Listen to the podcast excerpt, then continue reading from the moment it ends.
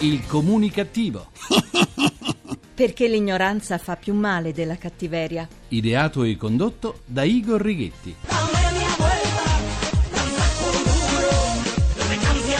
Buona comunicazione Italia dal vostro comunicativo di fiducia Igor Righetti, bentornati alla nostra terapia radiofonica del gruppo di Sana Comunitiveria numero 1858 con il 58 con l'8. L'altro ieri gli italiani erano preoccupati dell'Iraq, ieri gli italiani erano spaventati dall'Iran, oggi gli italiani sono terrorizzati dall'IRAP. Oh mio Dio! Oh mio Dio! Eh, oh mio Dio, sì. Cominciamo questa seduta parlando di vivisezione, un orrore che è anche un errore. Mai come in questo momento gli animalisti sono impegnati nelle loro civilissime lotte contro lo sfruttamento degli animali, vittime principali dell'ingordigia dell'uomo, ma anche della sua ignoranza. Perché l'ignoranza fa più male della cattiveria. Se tante persone conoscessero un po' di più il mondo animale, si vergognerebbero del male loro arrecato. Qualche mese fa fa la Commissione Affari Sociali della Camera ha approvato l'emendamento della direttiva europea che riguarda la protezione degli animali utilizzati a fini scientifici. L'emendamento proposto dall'allora ministro Michela Vittoria Brambilla vieta l'allevamento sul territorio nazionale di animali destinati alla sperimentazione. Il guaio è che l'opera di vivisezione continua e gli animali li fanno arrivare un po' da tutto il mondo, specie dalla Cina, paese dal quale arrivano i macachi, in parte sbarcati e in parte ancora da sbarcare fare. Oh.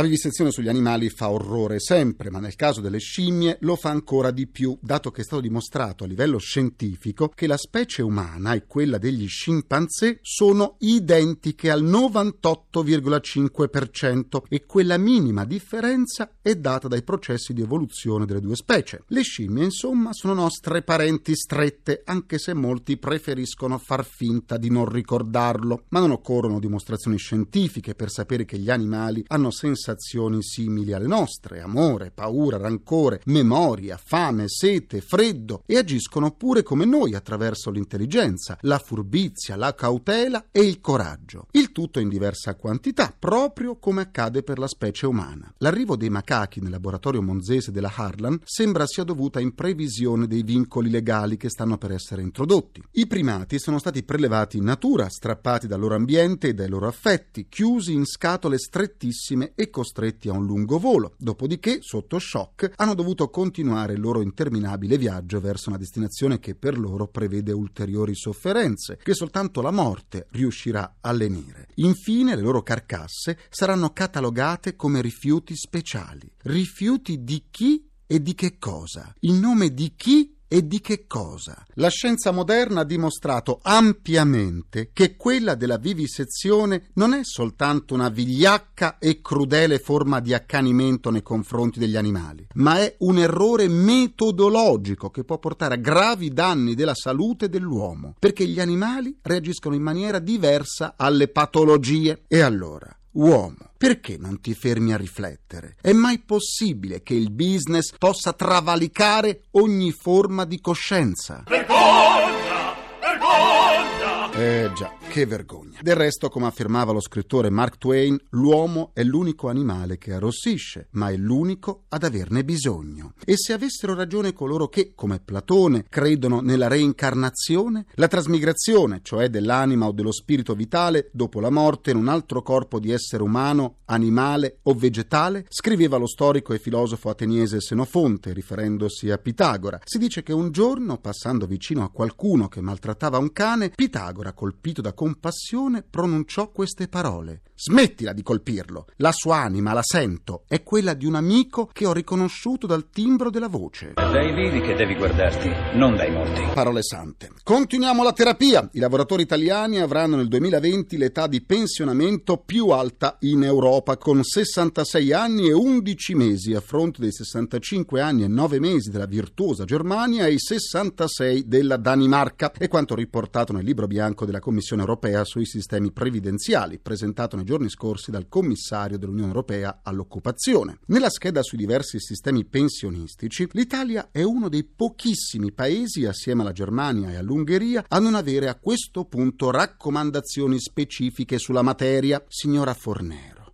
ma di questa notizia non era conoscenza. Attendiamo al più presto una sua dichiarazione, una di quelle che soltanto lei sa fare. L'immortale. Già, cominciamo le pratiche per richiedere l'immortalità. A proposito di comunicazione, avrete notato che al comunicativo non ci siamo occupati del gossip tra la cosiddetta bella Moldava, che poi tanto bella non è, e il comandante della nave Concordia Francesco Schettino. Non l'abbiamo fatto per un motivo ben preciso. Non ci interessa fare ascolto cavalcando argomenti così beceri e non vogliamo dare nessun tipo di visibilità mediatica alla ragazza moldava che sta utilizzando una tragedia per mettersi in mostra. Ma a quanto pare tanti miei colleghi giornalisti e conduttori a livello nazionale e anche internazionale non la pensano così. La ballerina moldava, non dico il nome per evitare di farle ulteriore pubblicità, ha ottenuto addirittura le prime pagine del Times e del Daily Mail. Ha rilasciato interviste a tutti i giornali italiani ed è stata invitata in tanti programmi televisivi come fosse una star di una soap opera. La ragazza ha lanciato anche la zia in tv, intervenuta a pomeriggio 5 su Canale 5, il programma condotto da Barbara D'Urso, specializzata nella tv del dolore, più veloce di un ghepardo a cambiare espressione da triste a ridanciana. In molti casi questi personaggi diventati famosi grazie a episodi drammatici di cronaca nera ricevono anche compensi per prendere parte a un programma o rilasciare un'intervista. Dopodiché scrivono un libro lo fanno scrivere da qualcuno e loro ci mettono il nome, libro che spesso diventa un film da cui ricevono i diritti. Insomma, questi personaggi diventano famosi non per meriti loro, ma grazie ai media che li hanno lanciati nell'Olimpo dello show business. La ballerina moldava, indicata come possibile amante del capitan Schettino, è arrivata a raccontare che la sera dell'incidente della nave lo ha baciato e probabilmente sarebbero andati oltre se la nave non si fosse schiantata. Ha anche detto: A me piaceva Schettino perché era bello e affascinante. Una volta mi disse che io ero sia bella sia intelligente. Quale donna non vorrebbe sentirsi dire queste parole?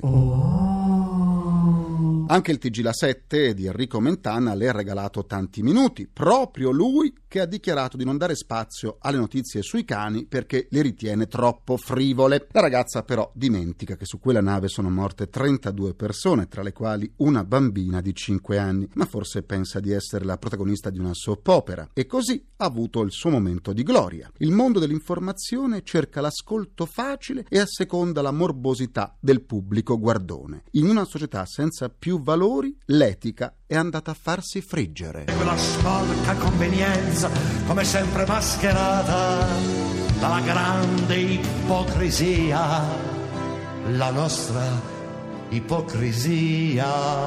Giorgio Gaber, continuiamo la terapia. In tempo di governo tecnico sembra che anche alcuni comuni per le prossime elezioni amministrative si rivolgano a tecnici e non a professionisti della politica, ma tecnici un po' particolari come le pornostar. La celebre pornostar, ormai stagionata Mili d'Abraccio, pseudonimo di Emilia Cucciniello, abbandona la candidatura a sindaco di Monza e la competizione con Ilona Staller al secolo Cicciolina, altra aspirante alla fascia tricolore della città brianzola, ma non le ambizioni politiche. Eh no, Mili d'Abbraccio ha deciso di candidarsi alla carica di primo cittadino a Torre del Greco in provincia di Napoli, comune chiamato al rinnovo del Consiglio il 6 e il 7 maggio prossimi. Poi in un'intervista al sito mbnnews.it spiega il perché ha scelto Torre del Greco, quarta città della Campania per numero di abitanti. Sono nata ad Avellino, dice, e nel napoletano tutti mi stimano. Dopo Maradona viene Mili d'Abbraccio. Nelle elezioni di aprile 2008 la pornostar si candidò con la lista dei socialisti per il decimo municipio di Roma. Non fu eletta in quanto ottenne la stima di ben 19 persone. Alle prossime elezioni amministrative vedremo i risultati di questa sua nuova avventura in politica.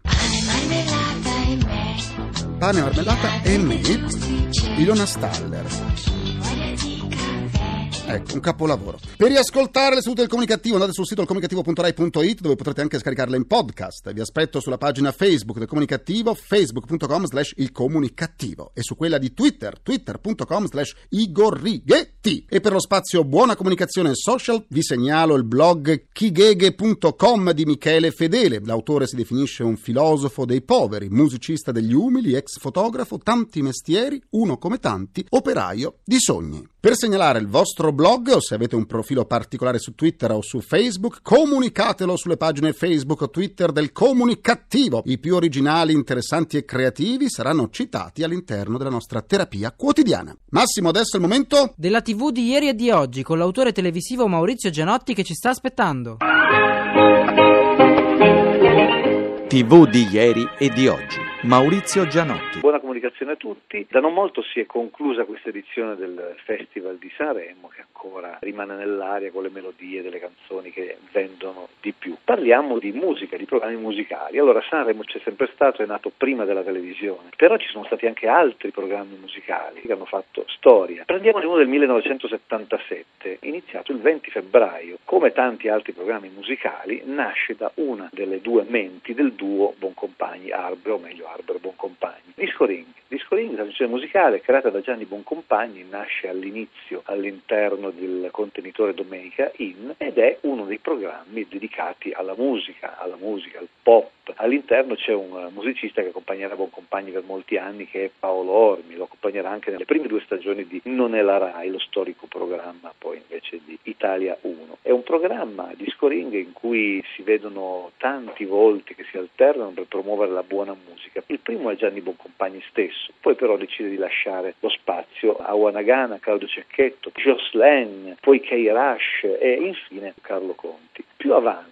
qualche anno dopo, tocca ad Arbore fare un contenitore musicale, un programma musicale specialistico, meno leggero, con grandissimi musicisti, grandi solisti del jazz e del blues e del progressing. Ed era Doc condotto da G. Telesforo, G. Telesforo straordinario artista di scat, avete presente lo scat, no? il canto jazz di Ella Fitzgerald e di altri, e di Dizzy Gillespie stesso. Ecco, la buona musica nasceva da Doc, la miglior musica di una trasmissione televisiva italiana. Oggi che cosa c'è? Beh, a parte Sanremo, che comunque rimane come depositario della tradizione, abbiamo Sostiene Bollani, Sostiene Bollani che ha rivelato un grande talento, non soltanto musicale ma anche un conduttore vero e proprio. E vogliamo salutarvi ricordando una possibile somiglianza. La ricordiamo adesso che in questo periodo in cui la fiction su Walter Chiari sta andando in onda con grande successo e qualche polemica. Il grande amico di Walter Chiari, come sapete, coinvolto nello scandalo che lo, appunto, lo, lo portò in carcere tanti anni fa, è stato il grande Lelio Luttazzi. Ecco, Bollani potrebbe essere un Lelio Luttazzi, il Lelio Luttazzi di oggi. E Lelio Luttazzi è stato un grandissimo artista, anche un grande jazzista. Buona comunicazione a tutti.